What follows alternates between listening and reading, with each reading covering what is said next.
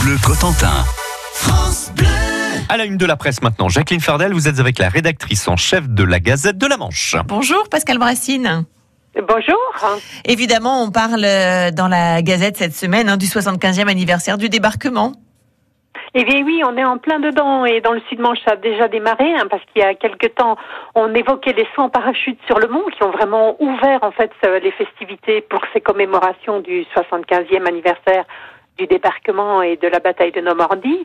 Eh bien, cette fois, c'est euh, le coup d'envoi a été donné à Mortain et nous avons recueilli les témoignages de deux soldats américains qui, en juin 44, en fait, ont défendu la fameuse côte 314 qui a fait, ben, euh, qui est devenue euh, célèbre, on dira depuis.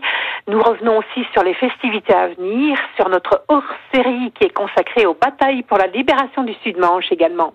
On parle histoire et on parle aussi ben, de, de santé animale cette semaine oui, avec euh, alors il y a dix ans, Serge Provost, un habitant du Sud-Manche, battait déjà contre les courants électriques vagabonds et parasites qui détériorera en fait la santé des bovins dans le Sud-Manche, mais aussi un peu partout en France. On croyait que le dossier était clos avec euh, la THT, en fait, hein, la ligne THT qui avait été euh, très haute tension, qui avait été installée entre le, le Cotentin et euh, le Maine.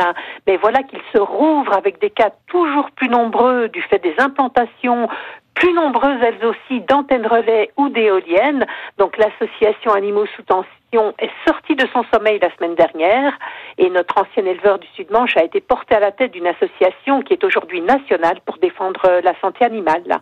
Pascal Brassine dans la Gazette cette semaine, euh, un sujet économique oui, alors on fait un zoom sur le fabricant de vannes, ces véhicules pour le transport de chevaux, donc les vannes Théo près d'Avranches sont entrés dans le cercle des entreprises du patrimoine vivant et son directeur nous en parle dans une interview cette semaine-là. C'est à lire dans, dans la Gazette de la Manche. Merci Pascal Brassine. Belle journée. Belle journée à vous aussi. Au revoir.